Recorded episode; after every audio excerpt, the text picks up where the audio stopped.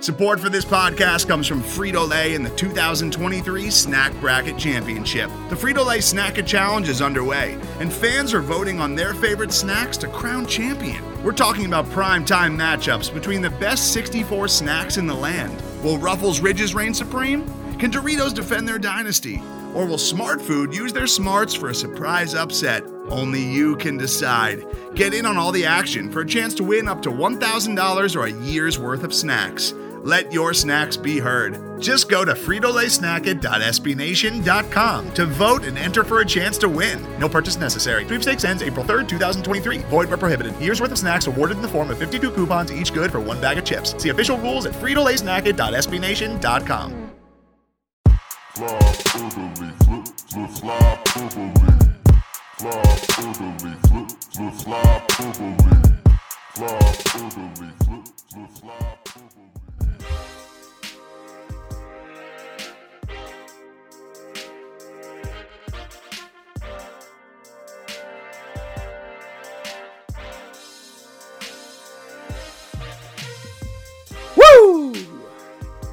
Couple weeks ago, when Kelly pinch hit, pinch hitted, pinch hit for Quigz, Keith Johnston at Spectrum Philly on Twitter had said, "Topic for discussion: During the gritty Santa sack commercial, one of the milks he leaves out for Santa is labeled homebrew. I have questions. Also, I'd like a scene by scene breakdown of the Lots, Sanny, Ric Flair commercials. Hashtag Oscar Buzz. And Keith, let me tell you, I had managed to avoid these commercials for the most part somehow until recently. And then I saw them at least twice in the past week. And they are something else. And uh, they are. Quake still hasn't seen them, which is amazing. And I. I'm gonna have him pull it up right now and react to it because they are something else. I have not seen any of these commercials. I live in Virginia, so like obviously none of the local Flyers commercials show up down here. So I have it pulled up right now on my computer. I'm gonna I'm gonna react to it live. So here we go. He's gonna do it live. Gonna And do it live. Fuck it. for those of you who haven't seen these commercials as he's pulling it up, it it has Ric Flair and Scott Laughton and Travis Sanheim. Travis Sanheim in his full Robin Hood facial hair, that that goatee, that long blonde goatee, all going right there. And Ric Flair is uh, just teaching them life lessons there and teaching them when to say woo. And Scott Laughton and Travis Sanheim, clearly not trained actors, just cannot stop looking at the cue cards. I can't wait to see this. All right, here we go. I'm starting it right now.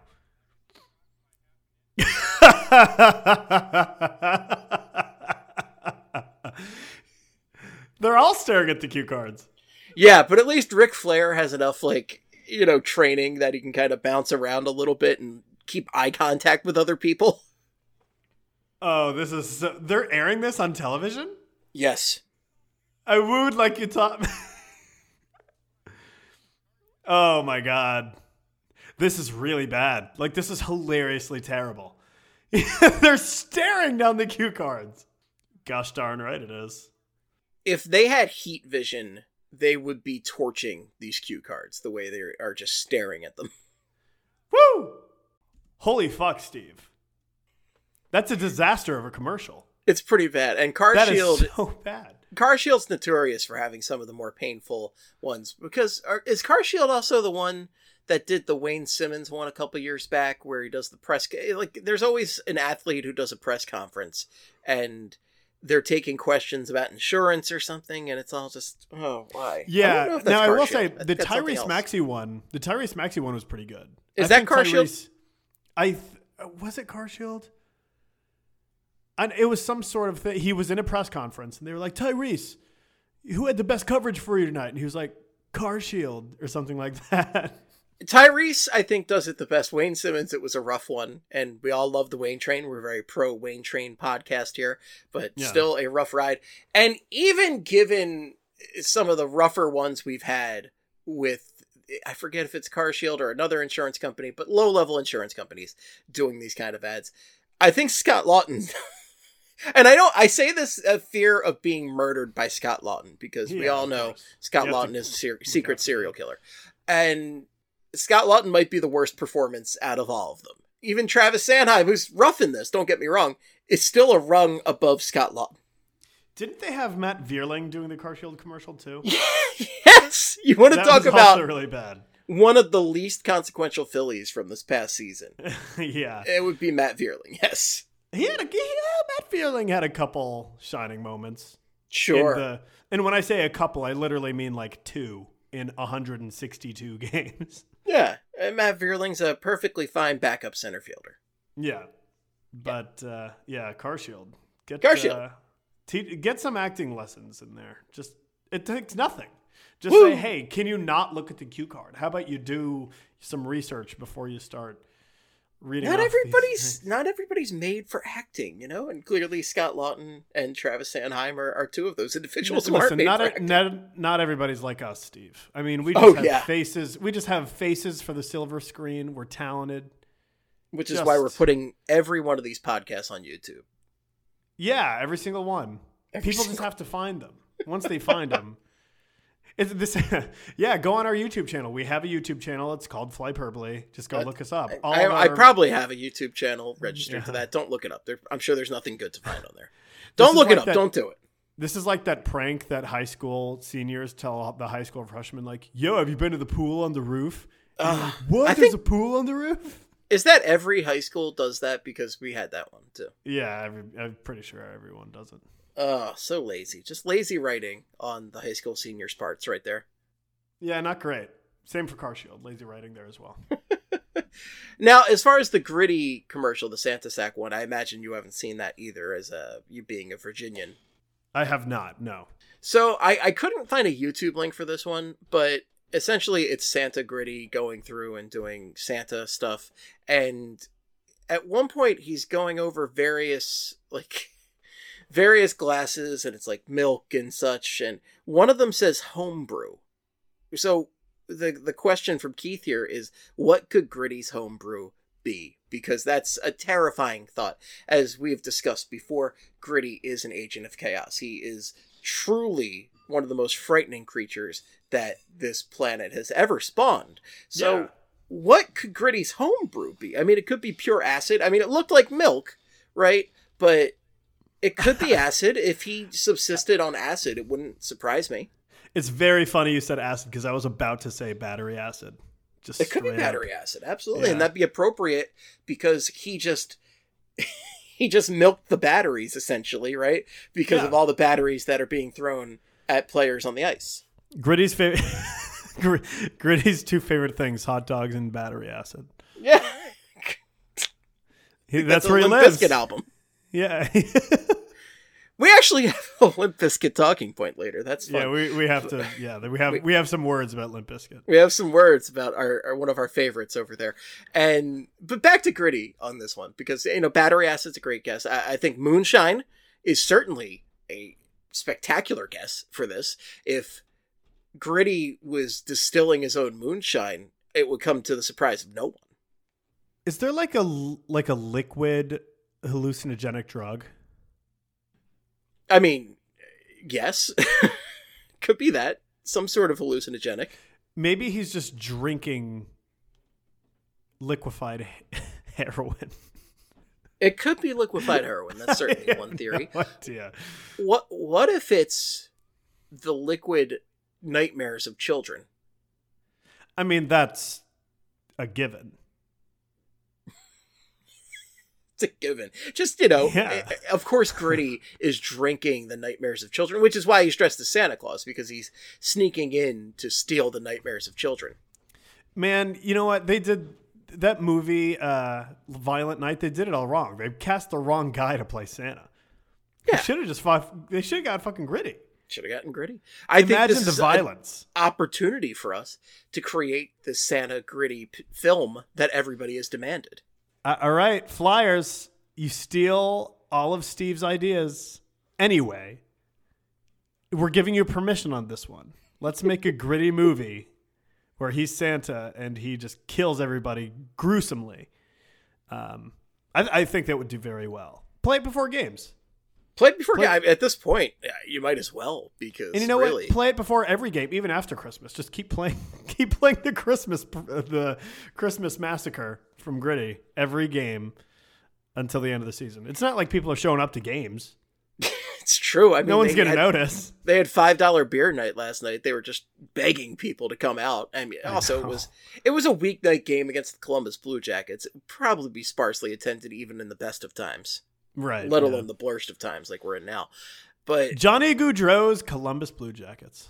Yes, Johnny Gaudreau, Johnny Hockey, and his Columbus Blue Jackets. Hey, you know what? Flyers got a rare win where they were clearly the team on top for most of the game. It I doesn't gotta happen say- often.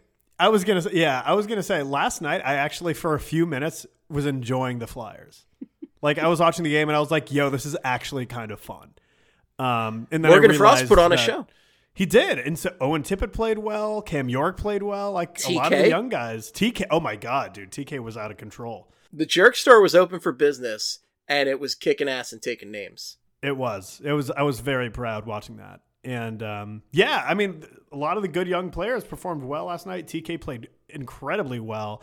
Um, and that was just a fun game to watch, honestly. And especially that it came against my arch nemesis, Columbus Blue Jackets. Like, it was just awesome. You and do so, hate like, the Columbus Blue Jackets. yeah. And so I'm just, yeah. But then I remembered that it's the Flyers and like, they're, this doesn't last very long. That feeling of having fun.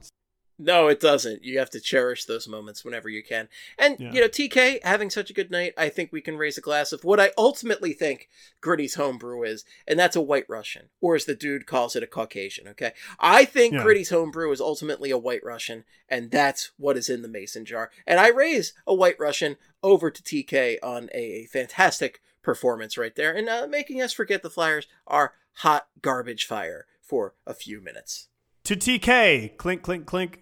clink clink clink. And you know as we celebrate a rare win over an inferior opponent a nice feeling for once we do forget about some of the just terrible things that have come out in recent days. One of those things being that we finally got word one way or the other on cam atkinson and it was the other okay it was the other way cam atkinson out for the rest of the season with, with a neck injury in the words of charlie o'connor welp Literally last week, we were talking about this on the episode. I remember we were going over the roster, we were looking at Cap Friendly, and I was like, what the fuck is going on with Cam Atkinson? Because they keep saying that he's getting better and he's like, you know, doing he's doing practice now, he's skating, and then all of a sudden like he had been skating for like weeks.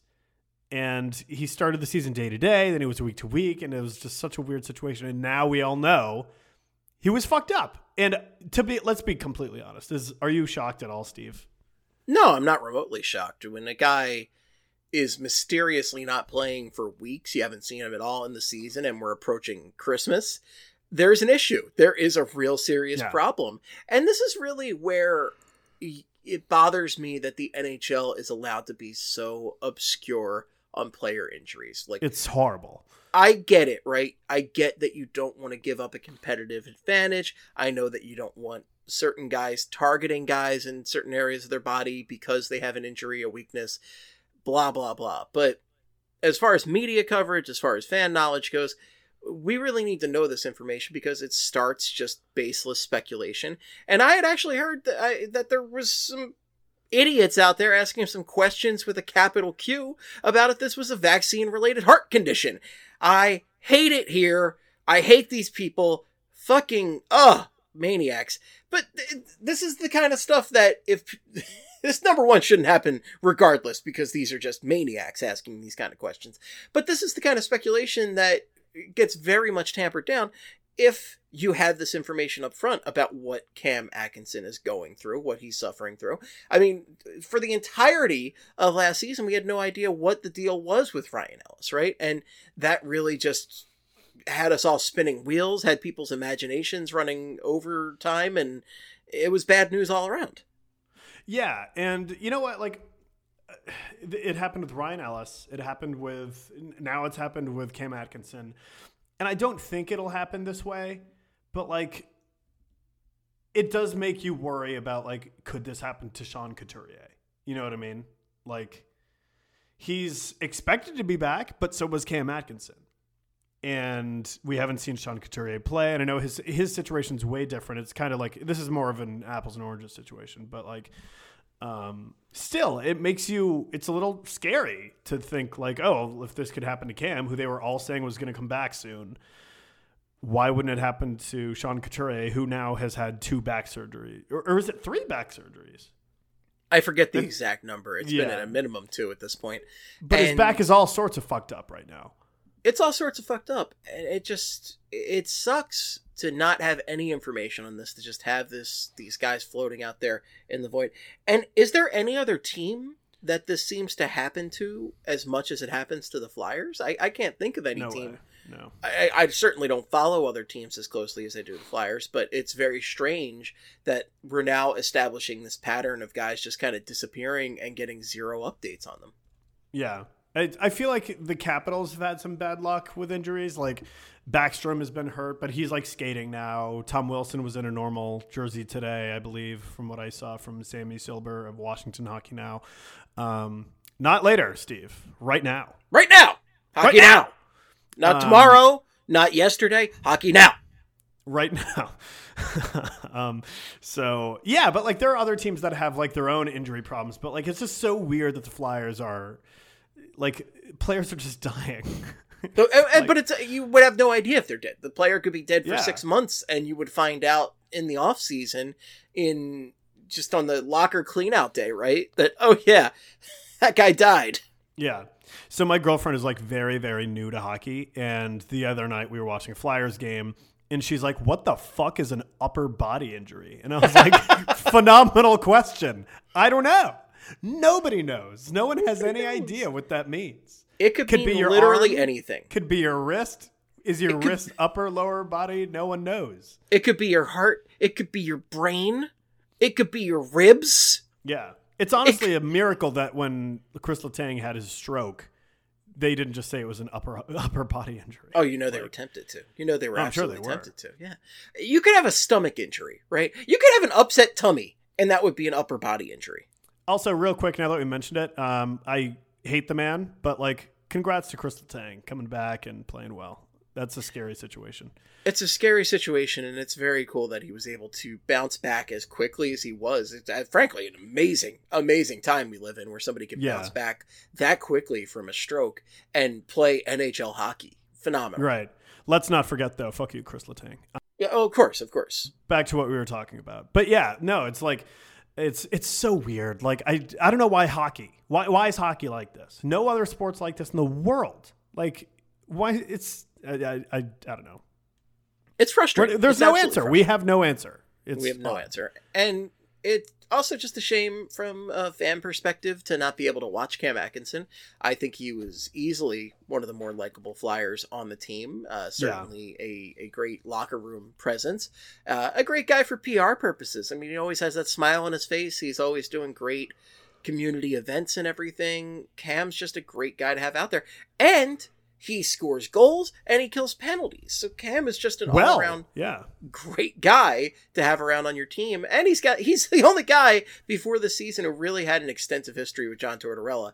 And you know, it's it sucks because he should have been there to help these guys like kind of learn the Torts methods and all that, and he's just not around. And it's just it sucks we don't get to watch him and we're not going to get to see him at all this season. There's very little to root for in this team, and Cam Atkinson is one of those guys who is just very, very rootable.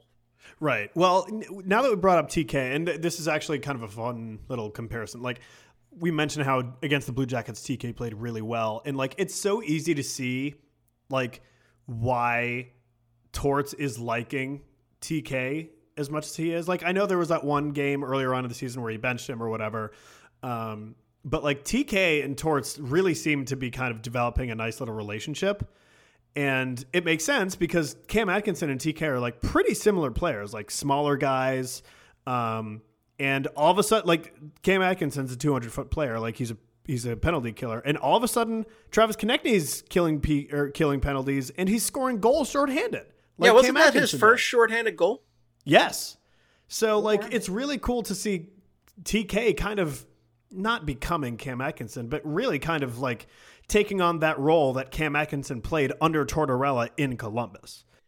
Yeah, and we came into the season a lot of speculation. There was a Yeah. lot of speculation about Torts and TK butting heads, them being an issue. And we, you know, despite that one little bump in the road, it really seems like that's actually working out well. I mean, Torts was just beaming about Travis Konecny after the game the other night.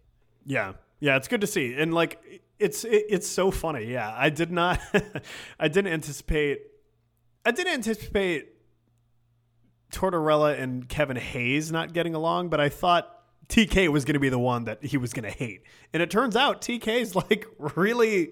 He's kind of, I don't know, like from an outsider's perspective, it looks like TK is really becoming one of Torts' kind of guys, which is awesome. Torts is Tykes. Torts is Tykes. That's actually a, if if the Flyers become get some like really good young talent, and Torts is still around, that would be actually a great name for a uh, line or something. There you go, Torts' Tykes over there. Unfortunately, Kevin Hayes will not be one of Torts' Tykes, and we're now we talked last week about Kevin Hayes buyout speculation, and really did not think there was much to it. I mean, the news was coming from one of his uh, most hated rivals in the New York press, and we were thinking it was just bullshit. And it turns out, folks, that when there's smoke, there's Flyer. Good night and good hockey. I'm so sorry, not sorry for that. And Cole Beasley's back, so I can make I'm that kind I'm, of. Uh, I'm quitting the podcast, Steve. I'm I'm quitting the. where there, where You there's say I smoke, should quit. yes, where there's smoke, there's Flyer. But uh, listen, listen, I haven't gotten a really bad dad pun in here in a long time, so I needed this. I needed You this sure for- you sure made so- up for that lost time with that one. That's the name of the podcast this week. That's for sure. but we didn't take it that seriously when Larry Brooks, when old Brooksy was bringing it up for the New York Post. Elliotte Friedman has brought up Kevin Hayes buyout rumors, so we can take this very seriously now because when Yes. Elliotte Friedman is talking about it, it is something with some substance to it. Yeah, no, it's like he's like kind of become the Bob McKenzie. Like whenever Uncle Bob would say something, everyone was like, "Oh my God, what'd you say?" And that's pretty much what Elliotte Friedman is now. So, um, yeah, it's uh, it's it's quite alarming. I don't think any of us saw quite this happening. Um, because like it's it wasn't a mystery before the season. Like as soon as Torts came in, he said the first thing he did was like talk to Kevin Hayes and say, "I want more from you." Like what was Kevin Hayes expecting here? And I now, Grant, I'm not trying to put any blame on Kevin Hayes because like at this point he's what like 30 30 years old. He's 30 years old. There he's not you're not going to teach an old hockey dog new tricks over here. But, Like you know, you, can, but like it's just he's he's very much. It's not like he's um Patrick Kane defensively. You know what I mean? Like he's right, not. right. It's like when he came to Philly, he was kind of known as like a 200 foot guy, and like maybe not the best 200 foot guy, but my God, it's. I, I just didn't see this.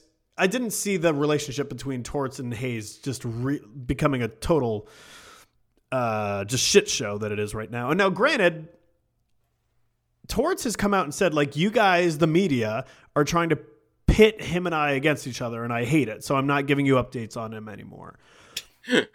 but like, what is this then? Because Kevin Hayes is clearly ticked off that he got scratched, healthy scratch against his old team, the New York Rangers. That's not just some random game. Like you Yeah. know, Kevin Hayes would have liked to play that game. You absolutely know Kevin Hayes wants to play. And the thing is, Kevin Hayes is a competitive guy. He wants to play. He wants to be out there. And listen, like, here's Kevin Hayes' quote on this. He said, I don't think I should have been benched, but he's the coach. I'm the player. And, you know, Torts says that it's ludicrous and that the media is just trying to create this story out of thin air, but you're benching your top scorer against a very tough opponent with a very strapped lineup. It just seems like a, a choice that could be a little controversial, my friend. And maybe there isn't, maybe there is a story here because if we're talking about buyouts, right? And we are talking about, you know, you benching your top scorer, yeah, there's something going on. Yeah. And again, just to reiterate, it's not like this was, you know, he, Kevin Hayes being benched against a good team. He was benched against a good team that at one point traded him away out of town. Like you know that that had like some sort of sentimental thing to Hayes. He would have loved to play that game, and like it just it sucks that it went down the way it did. It's very. I knew that Torts was going to be going hard on Hayes, but I didn't think it was going to be quite. I didn't think it was going to come to this at all. I didn't think it was going to come to this. Maybe I'm And- naive. I don't know. No, I'm I'm surprised it's come to this. I'm surprised we're talking about buyouts over here, and I'm surprised that we're talking about Keith Yandle in the year of our Lord 2022 because Keith Yandle has entered the chat and said, "Is it time maybe a coach gets healthy scratched?" Oh, what a burn from the NHL's former Iron Man who probably should not have been starting in an NHL lineup for the past 2 3 seasons. Did he actually say that? Yeah. Where? When? I forget exactly where, but it was after the news that Kevin Hayes was benched. I mean, damn. Holy fuck, Kevin Hayes or uh, fucking Keith Yandle. I, I, tried mean, the to- thing is, yeah. the thing to remember here is Keith Yandle and Kevin Hayes are boys. Like they're really good friends. And yeah, they they hang out. They go to all the uh, they go to all the barstool blackout parties together all the time. oh baby. But the thing is, of That's course. Keith Yandle is going to come to the defense of Kevin Hayes here because they are really good friends. And the thing is, I also don't give a shit what Keith Yandle thinks about the situation because Keith Yandle really shouldn't have been starting past the first like handful of games last season. Yeah, he he has a very tough time with the healthy scratch situation because he, when he got healthy scratched, that ended his streak, and now Phil Kessel, Phil the Thrill, is now the record holder. So You know, there's a little bit of talk in Vegas right now about scratching old Phil because, I mean, as we know, we were talking about Kevin Hayes, his defensive prowess just kind of going down the shitter. Phil Kessel has never been known for his defensive prowess, and that is No. coming under fire right now. For he got run out of town. Mr. Hot Dog is not a good defensive player, never has been, never will be. And yeah, you probably, I think the record's secure for now. You could probably scratch Phil, it's fine. But Yeah, this is the whole thing. When the Flyers scratched Keith Yandle last year, it was like, oh, this is a disgrace to the game. What's Oh, wrong with the Flyers? Just a, a- a- absolute atrocity here. Oh, shut up. That he was such sucked. a dumb argument. It was horrible. Like he was literally one of the worst players I've ever seen. Like he had to be scratched. He deserved to be scratched. If you don't think he deserves it, like like, like what? Like symbolically keep him in the game? No. That's stupid. It, that does not result in anything good for the team. Like let a young player come in who's trying to get his feet wet in the NHL. Like at that point, I can't believe we're. I, I forgot all about this this discourse, and I can't believe we're talking about it again. But like, yeah, no, fuck that. Like, he should have been benched. And like, at this point, you know what? If for Vegas, go ahead and bench uh, Kessel too. I, Phil Kessel's hilarious, and I like him a lot. But if you're not playing well, then you should be. It's listen. We've been talking all season about accountability and how Torts is like giving the team accountability. Every team, every player should be held accountable on every team. And if you're playing like shit, you should be treated like shit. You're damn right. AKA be benched. Be benched. Melania's Not treated best, not treated be like benched. shit. Not kicked on the not kicked on the bench by fucking Babcock. It's my be benched campaign. yeah. No, I, you're absolutely right. You should not be able to just scratch your name into the starting lineup every night just because you've been able to play all the previous games. Like, sure, that's all well and good, but if you're playing like shit, you should 100% be scratched. That's just how it is. And especially for a team like Vegas, right? Like, eh, you could make the argument last year that it wouldn't have made a difference for the Flyers because they were so goddamn lousy that just playing Keith Yandle, regardless, would have just been fine because they were just terrible. Vegas is at the top of their division, but you know they're they're a few points up, but you never know. If you just get into a losing streak, you could be down before you know it. And this is a team that could be looking at playoff positioning. You know, this is a team that will most likely make the playoffs. So, yeah, if you you got to win those games if you're Vegas. Yeah, no, it's it's pretty uh, it's pretty, and it's not like they're struggling right now. Like Vegas is like one of the best teams in the league, but um, yeah, I don't know. Regardless, b- cut players or d- don't cut, but like bench players who should be benched. That's what Cut 'em comes all. to. Very Cut easy. all. Yeah, Let's cut them all. Cut. You're cut. You're cut. You're definitely cut. You're cut. Wish the Flyers could do that. I wish so too. That'd be great. But that's the NHL for you. So what a what a, a whole salary cap situation that they have going on. And mm. on the note of that salary cap situation, if the Flyers were to buy out Kevin Hayes, he would be on the books through the 28-29 season. The 20, 23-24 cap hit would be $2,253,968. 24-25 and 25-26 would be 4,753,968 and 26 27 27 28 and 28 29 cap hit would be $1,611,111 so not terrible at the end but pretty pretty pretty tough for the next three or so years right there i mean especially a four to five million dollar cap hit on a team that is just constantly strapped for cap space is a death sentence. It's just a terrible idea. And I'm against hindering future teams, future Flyers teams, to deal with a bleak and pointless short term future. Okay, I, I, I think this buyout would outlast John Tortorella in Philadelphia. It's just, it's Yeah. stupid. It's stupid. The thing for me is, is like, what makes you think the Flyers are going to be competitive within the next three to four years? What makes me think? I, I have no.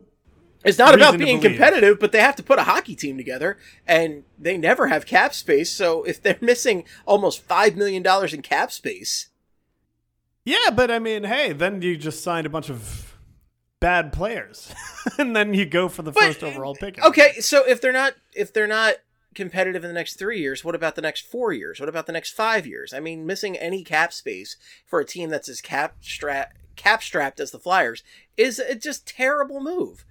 I hate dead cap space, and I think, like, why would you do this? I do. I so I, I I don't want them to buy out Kevin. I would like them to trade him because he's still a good player, and you one would think a team would like to have him and potentially trade for him. But I also feel like the value they would get from would be very very low because teams know that like the whole buyout situation is a possibility. So This is why I'm surprised that this even leaked. Why would they even leak this information instead of just trying to build him up? Like, yeah, Kevin Hayes is great. He just doesn't Well, mesh with the, you know. who knows who le- like we don't know that the like anyone on the Flyers le- like maybe Hayes leaked it. Like That's maybe very possible. Very possible. maybe maybe Friedman or maybe someone I don't know like maybe um, Friedman somehow got a scoop and he heard a guy say something to someone I don't know but um, yeah you it's who knows how this got out but and we don't even know that this is for sure happening We don't know for sure that it's happening, but yeah honestly, I hate the idea of it. Well, we have to discuss it though. We have to discuss the idea Oh, yeah, that it is happening, and I I just don't agree with buying a guy out and dealing with dead cap space for forever because the current coach, who again I don't think is going to last more than three or four years here, is not happy with him. Well, let me say this. I feel like it would only be, uh, and again, I don't want to, I would prefer them to trade Hayes, but if they do, it would only be really shitty for like the next three years, Only three, which years. which is like not great. but after that, it's only 1.6 million, which is like not I- insignificant, but like, you know, it's manageable. Like you can work around that. I mean, you can retool a team to be uh, at least more competitive than they are now Yeah. in two or three years if you get rid of Chuck Fletcher. And then let's say you want to sign somebody and you can't because of this just gigantic 4.7 mil cap hit that you have in dead space. I don't know. I just think yeah. it's stupid. Yeah, it's. I mean, it's no matter how you cut it, it's not ideal. But for a team that's not going to be competitive anyway for the next two or three years, But if you're not going to be competitive, why buy him out? Just deal with it. Just suck it up. yeah, That's my thing. Who cares? Eat Arby's. that's true. Yeah, Who cares? Like, I- at least like they need to. They have to try and try. Like if Sure, trade him away. Trade you everybody. have to trade him, get Trade what you can. Honestly, get just get something for him. Like if just don't buy him. Keep That's some of the cap. I'm fine with that method. Trade him away. keep some of the cap hit. That's fine. Just don't buy him out and hinder yourself for, you know, three or four seasons because you really, really needed to get rid of Kevin Hayes because John Tortorella doesn't like him. Yeah. It just seems silly to me. The whole thing seems silly. And again, I hope this is all just like pointless, worthless speculation that isn't actually going to happen because I think this buyout's so stupid. And just because a, a current coach, I guess it's like if this was, say, a situation like in the NFL, Mike Tomlin has been the coach of the Pittsburgh Steelers forever, right? If Mike Tomlin doesn't like a guy and says get rid of him, you say absolutely because that is Right, a yeah. great long-term coach who is here forever. But Flyers coaches last, I don't know, 3 4 years to- tops. They don't last very long. So I don't see any point in hindering a future team because the current coach doesn't like because I don't think the current coach is going to last very long. I I do think he's going to last longer than a couple of years.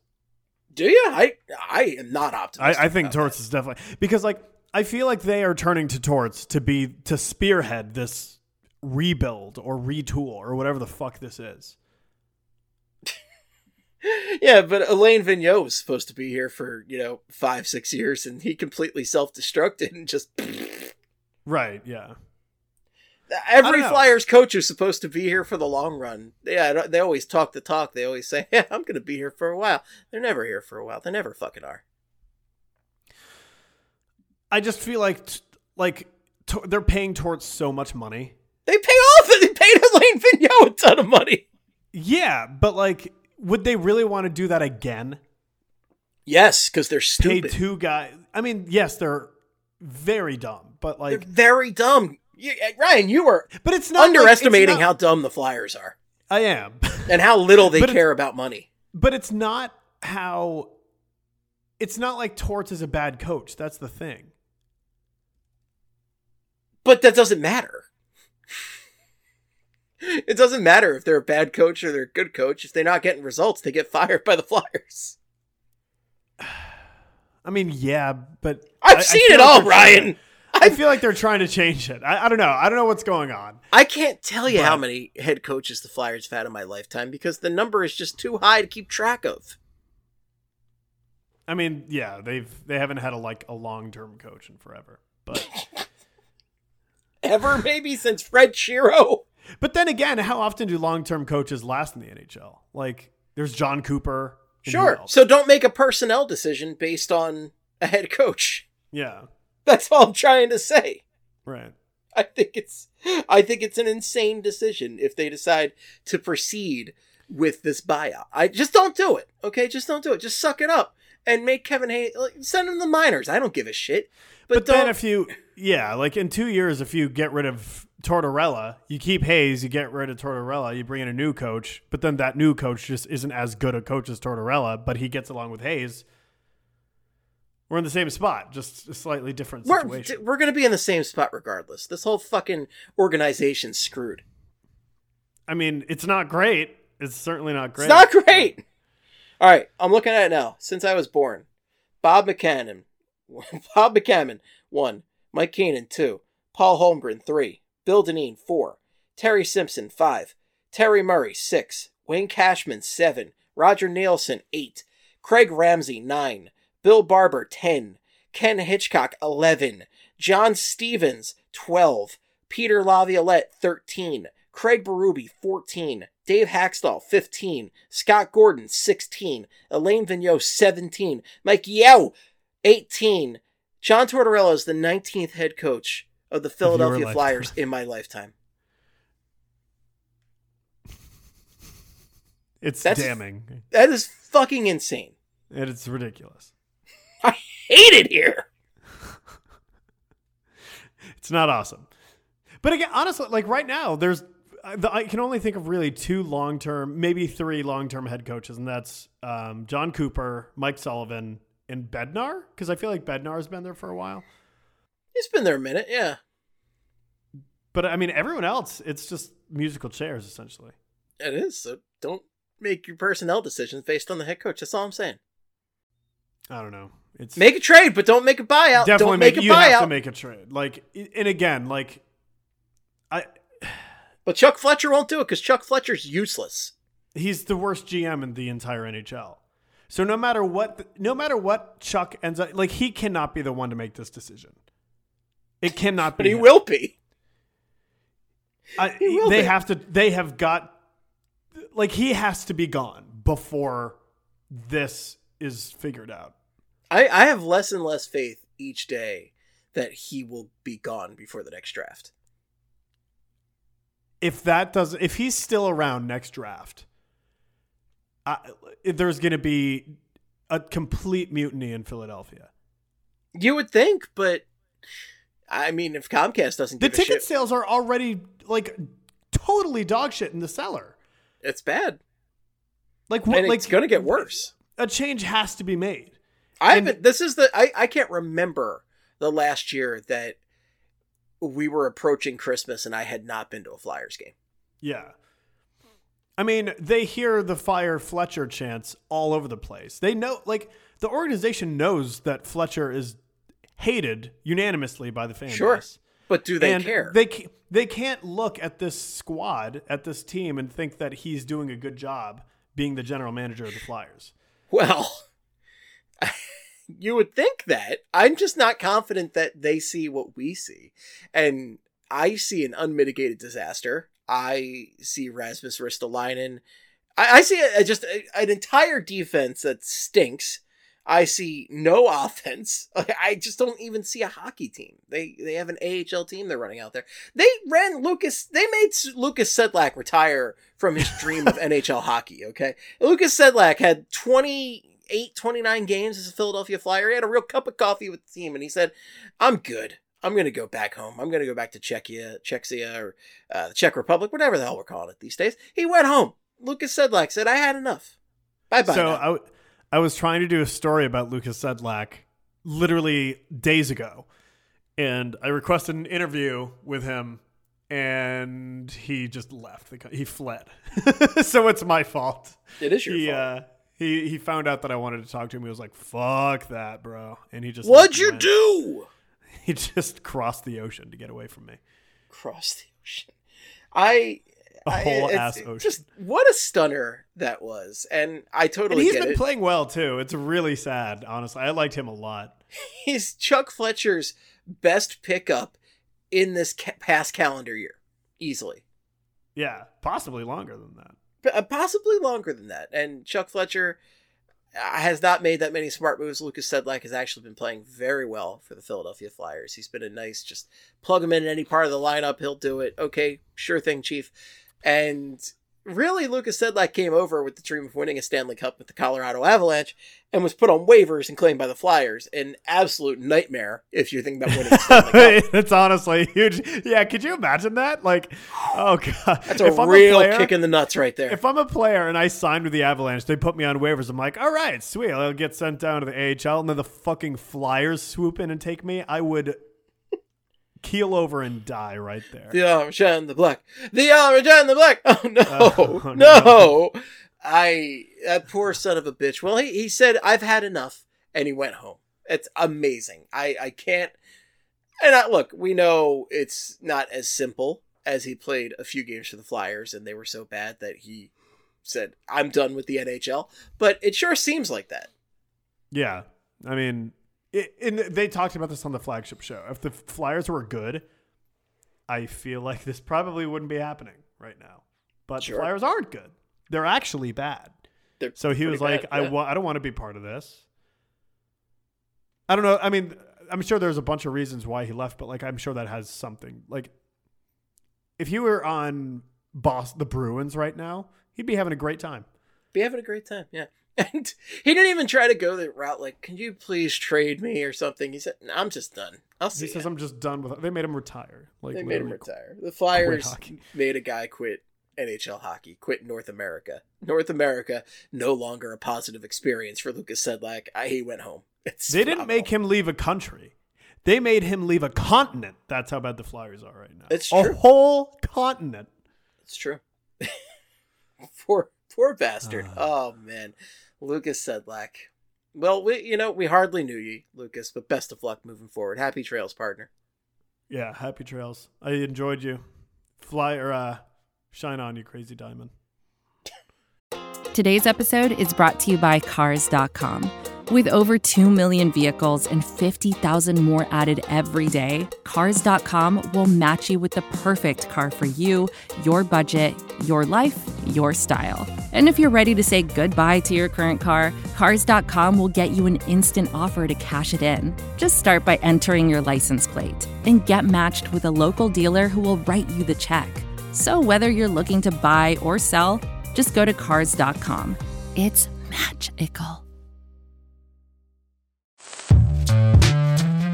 Hello, I'm Nilay Patel, the editor in chief of The Verge and host of Decoder, a business podcast where I interview CEOs about big ideas, the problems that come from those ideas, and how they make decisions. It is also surprisingly about org charts. It comes up a lot. We're launching a new limited series that we're calling the Centennial Series, where I talk to CEOs of companies that are over 100 years old, like Xerox, Barnes & Noble, and more. There's no 100 year old company that's without its struggles, and it's been fascinating to talk to these CEOs about which parts of these companies' history are important and which parts they can let go. A little spoiler for you if a company is over 100 years old, there's a lot of drama to talk about. It's been a good time. You can listen to the Centennial series right in the Decoder feed. New episodes of Decoder are out on Tuesday, and the Centennial series is out on Thursdays. Check it out. We think you're really going to like it. You can get it wherever you get your podcasts. Ah, well, you know, on that note, on the note of, you know, just great musical references, great musicians, I think it's time to talk about one of our favorites, Limp Bizkit. One of the best of all time. One of the goats right here, Fred Durst, Limp Bizkit. And why is Limp Bizkit coming up this week? What thin excuse have I come up with to discuss Limp Bizkit this week? well, it's less of a thin excuse because, as you might have heard, Elon Musk has been running Twitter into the ground for weeks now. Okay, he just they bought Twitter and he is just throwing that Lego set over and you know people's feet are getting the Lego pieces in them. It really hurts. It's really bad for everybody, but he's still doing it. And you know, thankfully, we've got Fred Durst here to save the day. Fred Durst tweeted at Elon Musk, Good morning, sir. Myself and Limp Bizkit are available for any help you may want or need at Twitter. Happy holidays. The funniest part about that to me is Sir. Good morning, sir. Oh, Fred Durst. What Freddie has happened Durst. to Fred? What it, well, what's happened to Fred? He's directed movies, and Yeah, but he shouldn't have manners. He's Fred fucking Durst. well, the, he's gotten older. No one answers tamer. to Fred. He he answers to people. Or wait, am I getting this right? He answers to He people. answers- they Well, that means- to him. Yeah, he, No. they answer. he now he answers to people. He's a kinder soul. nah, man. He's no It's longer the Fred I know. Not, not the Fred, Fred you know. know. Good friend of the show, Fred Durst. Fred, the Fredster, the Fred Durster, Yeah, he answers Durst man. Big D. all those D. great names. Speaking of Big D, guess who's starting for the Indianapolis Colts? Big Dick Nick. I saw Big that. Dick Nick is making his triumphant return to a starting lineup in the NFL. It's good for him because we got Minshew Mania in Philadelphia, and we got uh, Nick Foles bringing that that BDE over to Indianapolis. If they both win next weekend, that'll just be incredible. That sounds like a parlay I wouldn't recommend doing, but The Yeah, two best nuts. The two best meme quarterbacks in the entire NFL winning would be just wild. And then the Cowboys lose because if the Eagles win, the Cowboys lose. So like all those things put together would be a very funny weekend of football. it would be a very funny weekend of football. I'm here for it. I would love to see it, but you cannot derail me from talking about Limp Bizkit, okay? Because this tweet fascinated me. Because I want to know what the fuck is Fred Durst and Limp Bizkit doing for Twitter? What could they possibly Yeah. bring to the table here? That's what fascinated you were fascinated by the sir. I was fascinated by the help. Like this is like when a coworker has like a family member sick or something. You know, please let me know if I can help. You don't really like know what you can do to help, but you like to Yeah. offer that. Fred Durst, what could you possibly be offering here? So I, I thought of a few ideas. So one of them, I think Limp Bizkit could pitch verified check marks because Elon Musk has had a lot of trouble with the verified check marks. You know, got the Twitter blue one, he's got the, the gold one, I think he's got the ultra silver platinum one. he's trying all these different colored check marks, and I think the only real solution is red backwards hats. Okay, so red backwards hats. That's point one of the Limp Bizkit plan for Twitter. That means verified now is red backwards hats, but only for the badass verified people. Oh yeah, no, of course. You have to be a certified badass, and you can only get that designation from Fred himself. That's true. And he actually will approve them all on a case by case basis. So, okay, so I'm confused. What does the silver check mark mean? I don't know what any of them mean. Verified account. This account is verified because it is government or multi. Okay, so I guess silver means government, Sure. and then yellow means what exactly? Uh, urine. Official business. Urine. Tesla. Urine. Re- uh, pending urinalysis. That's what. Yeah. Yeah. So another Limp Bizkit idea that they could bring to the table here: uh, the delete button could be replaced by one that instead of saying delete, which is boring, everybody knows delete. You know, that's that's the old ways. It now says break stuff. What about a rolling button? No, that's instead of retweet, it's rolling. Rolling. Got to roll this tweet. Rolling, rolling. What? what? And then finally, the final thing that Limp Bizkit could bring to the table here. They could record a new theme song for a Twitter commercial because Twitter, they need to rebrand. They need to get hip. They need to get with Yeah. the times. They need a theme song. And Limp Bizkit is the one to properly bring them into the 2020s. There's only one person who should do who should be responsible for making a Twitter theme song, and that is none other than Albut. That's true. Alba can make a mean theme song, but I, you know, listen, this isn't my pitch. This is Limp Bizkit's pitch. This I is mean, how yeah, this is true. they're reaching out to Elon Musk and saying, "This is what we can do for you. Help us help you, Elon." I do need kind of need it to happen now, honestly. Yeah, It'll I need so this theme fun. song.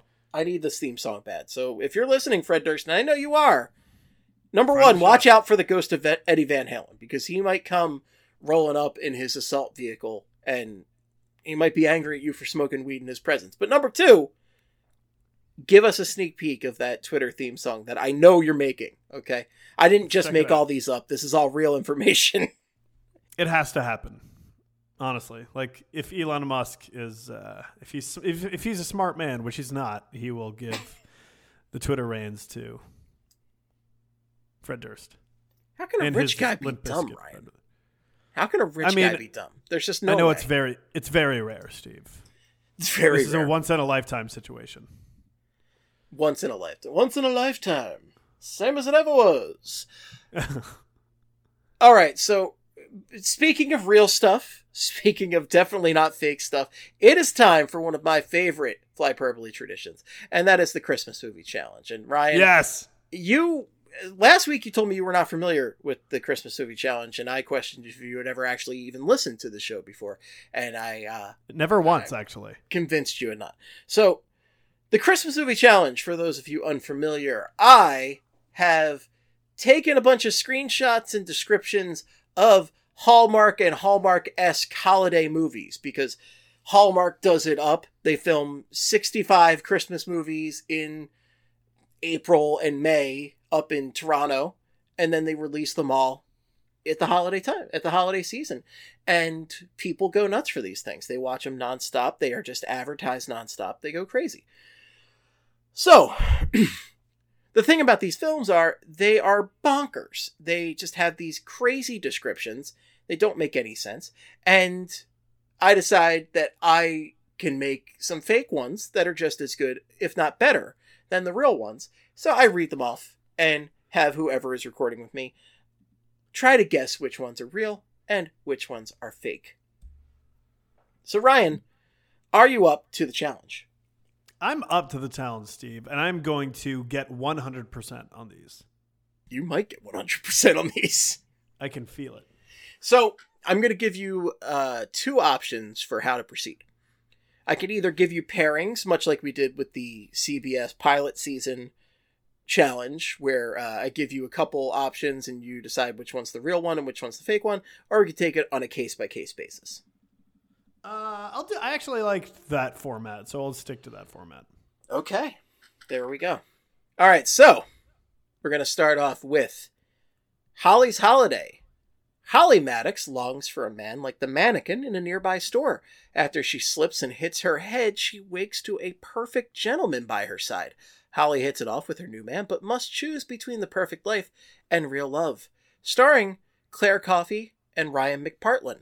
Is that real, or is a caviar Christmas real?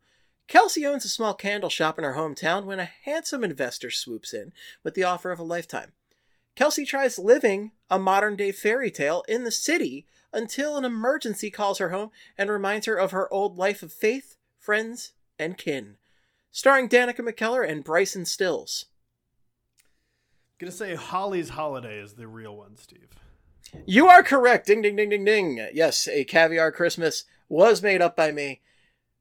Holly's Holiday, and yes, Claire Coffee is apparently a real actress's name.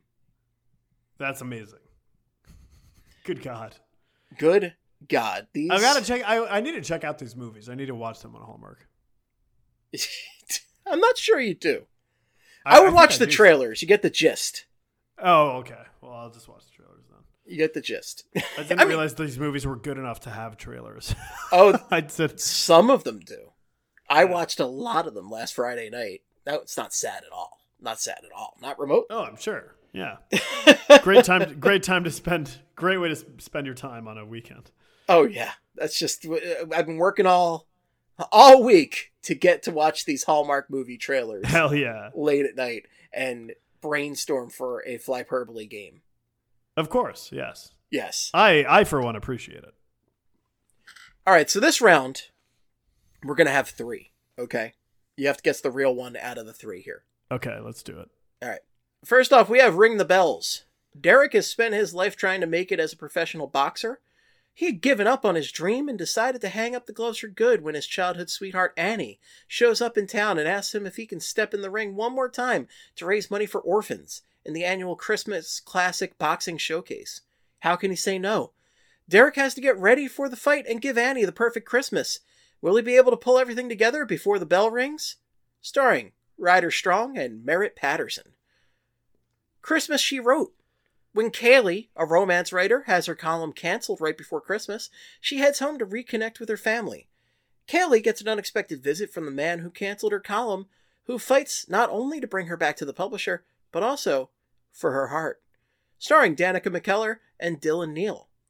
Or The Christmas Calzone. Since inheriting it from his late father, Gino, I'm sorry, since inheriting it from his late father, Gino spends all of his time at his pizza parlor. Gino needs his business to life while letting his personal life fall flat. Gino's niece, Melissa, has one Christmas wish for her uncle to meet someone nice. Will Gino find a Christmas miracle in a pocket of dough?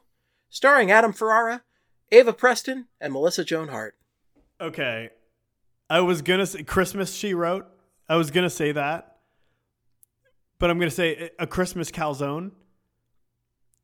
Is that, that, that's the name of the, that's yes, the name of it? the Christmas Okay. calzone, yes. I'm There- I'm going with that as the real one because that is too insane. Like I'm not sure you could even come up with that. well, my friend, I did come up with it. oh my god. Christmas She Wrote is the real one of the three. Oh, of. I, I had it right. with just too. an abysmal title. Christmas She Wrote. It doesn't even involve murder. No, it doesn't. What the hell? It's so against Hallmark movies like It's so- prerequisites. So bad. It's so bad. All right, next up we have a couple pairs of Hanukkah movies here, okay? So we have Oh, okay. two pairs we got to, you know, we got to uh, uh, involve everybody here. We gotta be So- inclusive. This is an inclusive podcast. This is a very inclusive podcast. So we've got two pairs of Hanukkah movies. Okay, so we'll take them two at a time. So first up, all right, what is real out of the following? The eight gifts of Hanukkah. An anonymous suitor sends optometrist Sarah a gift for each night of Hanukkah. On her journey to find her secret admirer, she learns her one true love might be someone she never expected. Starring Inbar Lavi and Jake Epstein. Or Eight Crazy Dates. Music teacher Rachel's overbearing sister makes her a profile on a dating app. Rachel agrees to let her sister choose eight dates before the first night of Hanukkah, but her students have their own plans to play matchmaker. Starring Aviva Rose and Jess Spellner. I'm gonna say Eight Crazy Dates is the real one. Eight Gifts of Hanukkah is real. Eight Crazy Ugh. Dates. Emily came up with Eight Crazy Dates, actually. That was uh, That's a good one. Emily, Emily special right there. All right, our next grouping of Hanukkah movies here. We've got Home for Hanukkah. Lauren has been making a life for herself as a telecom executive, working day and night to show that she can hang with the big boys. When her mother falls ill and asks her to come home for the holidays, Lauren reluctantly agrees. Will she be able to survive eight crazy nights with the family she has been avoiding for years? Starring Danielle Fishel and Karen Kruper. Or What's the name of that one again? that one's Home for Hanukkah. Home for Hanukkah. Okay. And I just realized the next one isn't a Hanukkah movie. But you know what? We're going to go with it anyway and see which one's Yeah. real. Christmas in Tahoe. To save her family hotel's Christmas show, talent booker Claire must ask for help from her ex boyfriend Ryan, the lead guitarist of a now famous band that fired her as their manager years ago. Starring Laura Osnes, Kyle Selig, Patrick Monahan. Tahoe is the right one. It is the right one. And Yes! Patrick Monahan. Do you know what band Patrick Monahan's from? I do not know. Train. What the fuck? Yeah. Is he the singer? Yeah. Oh, he's boy. in this movie. Uh, well, I'm definitely not seeing it now. That fucking "Hey Soul Sister" song. Hey, soul sister, Oh, my and that Mister Mister on the radio. That I was in a karaoke me- bar, and somebody sang that, and it was just agony. I hope they got booed. I I booed them a little bit, and I that was the first time I saw the lyrics to that song, and I just cried. I can't imagine they're good. I've never cared enough to to like seek out the lyrics to that song, and I don't. I don't want to, Steve. I would be very upset if I ever saw them. I'm sure. I'm sure you would be. I'm sure you would be. So finally, finally, we have another threesome here. Okay, we have another threesome, and in fact, there's only one fake one here. There's two real ones and one fake one. Okay, and the the theme of these three is royalty. Okay. First up, we have Christmas at Castle Hart. Brooke Bennett goes to Ireland for Christmas to search for her Irish roots. While there, she meets charming Aidan Hart, Earl of Glasgow. Mistaken for an elite event planner, she's hired to host his castle's epic Christmas party. Starring Lacey Chabert and Stuart Townsend. A Jolly Old Christmas. Claire Smithwick goes to England for the sightseeing tour of her dreams. Things are going according to plan until she runs into Duke James Lotz, who's trying to experience ordinary life by going undercover to tourist attractions. Sparks fly between the two, but will that be enough to keep Claire abroad for Christmas? Starring Lacey Chabert and Gavin Rossdale. Or A Christmas Carousel, when Lila is hired by the royal family of Ancadia to repair a carousel, she must work with the prince to complete it by Christmas. Starring Rachel Boston and Neal Bledsoe. So, which one is fake? What was the second one? So the first one is Christmas at Castle Hart, which is Uh-huh. Brooke Bennett goes to Ireland for Christmas. The second one is a jolly old Christmas where Claire Smithwick goes to England for sightseeing, and a Christmas carousel where Lila has to repair a carousel. I'm going to say Christmas at Castle Hart is the fake one. Christmas at Castle Hart is somehow real. Oh my god. Uh, somehow real. I made up a jolly old Christmas with Lacey Chabert and Bush's Gavin Rossdale. Oh my god. So the I, I put a little Flyers connection in here too because Castle Hart is spelled like Carter Hart, H A R T. Oh, nice. So I named the Duke James Lotz and I spelled it L A U G H T S. we can't escape the Flyers even when we're making. We can't. I saw Castle. Hart and I had to make my fake one have. It's uh, got to be Carter Hart. Yeah. I was also trying to come up with a good name for the Duke over here. So, you know, the Duke, James Lutz. I can't believe Christmas at Castle Hart is a real description. I can't believe a Christmas carousel is real. Those are so ridiculous. Lila is hired by the royal family of Ancadia to repair a carousel? She must work with the prince to complete it by Christmas? What? Why is the prince even a part of that? The prince? He, sh- I feel like the prince should have other things to do. The But maybe I'm do. naive. I don't know. And uh, so I did fuck up. Okay, so I meant to make the Hanukkah ones a three way. Okay, and then I was going to put Christmas in Tahoe up against this uh, other one that Emily came up with, and I figure I might as well read it at this point because we've read them all. Uh, the other one that Emily had written was Christmas on Tour. Meredith takes a job managing a boy band reunion tour. The final concert is a holiday special at her childhood home on a Christmas tree farm. Meredith must choose between her teenage musical crush and the small town guy from her past. Starring Haylie Duff and Mar- Mark Allen Jopnell. That's John good. Peel. John Peel. That's what. I thought it was going to be like Christmas on tour, like it's Warp Tour or something. Christmas on Warp Tour. Maybe that's yeah. Christmas on Warp Tour. Yeah, that was good. So- Those are some good ones. Thank you, thank you. Yes, the 2022 Christmas movie challenge, and uh, always enjoy coming up with fake Christmas movies for that one. But that's all we got. That's uh, that was the the rest of the show notes right there. We got the Limp Bizkit talk, we got the Christmas movie challenge, and and just you know joyous times all around. So enjoy your shitty Hallmark movies, and enjoy your time with your loved ones. I'm getting tired. I'm running out of gas here, Quigz. I am too. It hit me like a train like five minutes ago. I don't know Oh, what's it going hit on. you- uh, hey, soul sister. Hey, It hit you oh, like a train? Fuck off. Ain't that Mr. God. Mister? God, On the radio. fucking terrible song. I will never get over when they performed at a Flyers Penguins outdoor game. It was Oh just my abysmal. god, it was so bad. They should have Green Day should have been there. I don't know what they were thinking. It should always be Green Day just cursing out the crowd. Yeah, that's all I want. That's all I want. That's all I want for Christmas is a Green Day Christmas. a, a, red, a red and Green Day Christmas. Oh, there you go. There you go. Yeah. Perfect. All right, folks, that's all we got for you, and it was plenty. Thanks so much for listening. If you have any feedback, the best place still is somehow on twitter.com.org.edu.ca.musk. Quigz, where can people find you on the Twitter machine? Find me at Ryan Quigz with a Z. Oh, wow. Wow. You can follow me at Flyperbole or at Estebomb. If it's for hockey purposes, make it Flyperbole. Follow BSH Radio. Follow Broad Street Hockey. We're on a variety of social media, so go seek us out there. And one final note for me before we close out, I wanted to say congratulations to Jim Gardner on an amazing career as the news anchor for 6 ABC. Just a, a fantastic, fantastic local newsman and one of the, the greatest of all time and he will be missed. One of the best mustaches of all time. I know Quigz, he's not really somebody you're familiar with, but I grew up with Jim Gardner, and he, he basically he's one of the inspirations for Ron Burgundy in a way, just looks wise at least, and Yeah. he's just he's just a phenomenal talent. He finally called it quits today, but I got to give credit to a lot of the local maniacs who went and tailgated his final broadcast today at the news station.